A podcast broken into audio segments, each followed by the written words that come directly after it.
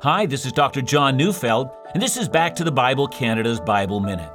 Romans 5, verses 1 to 2 says, Therefore, since we have been justified by faith, we have peace with God through our Lord Jesus Christ.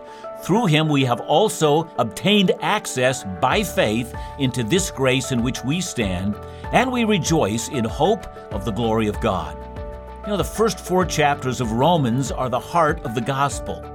There, Paul points out that our sin is far worse than, than we had imagined, and yet God's grace is far greater than we had imagined. He justified us by faith in the death of Christ. Now, once that was done, says Paul, we have peace with God. The hostility, the warfare between God and us is over. Peace has been declared.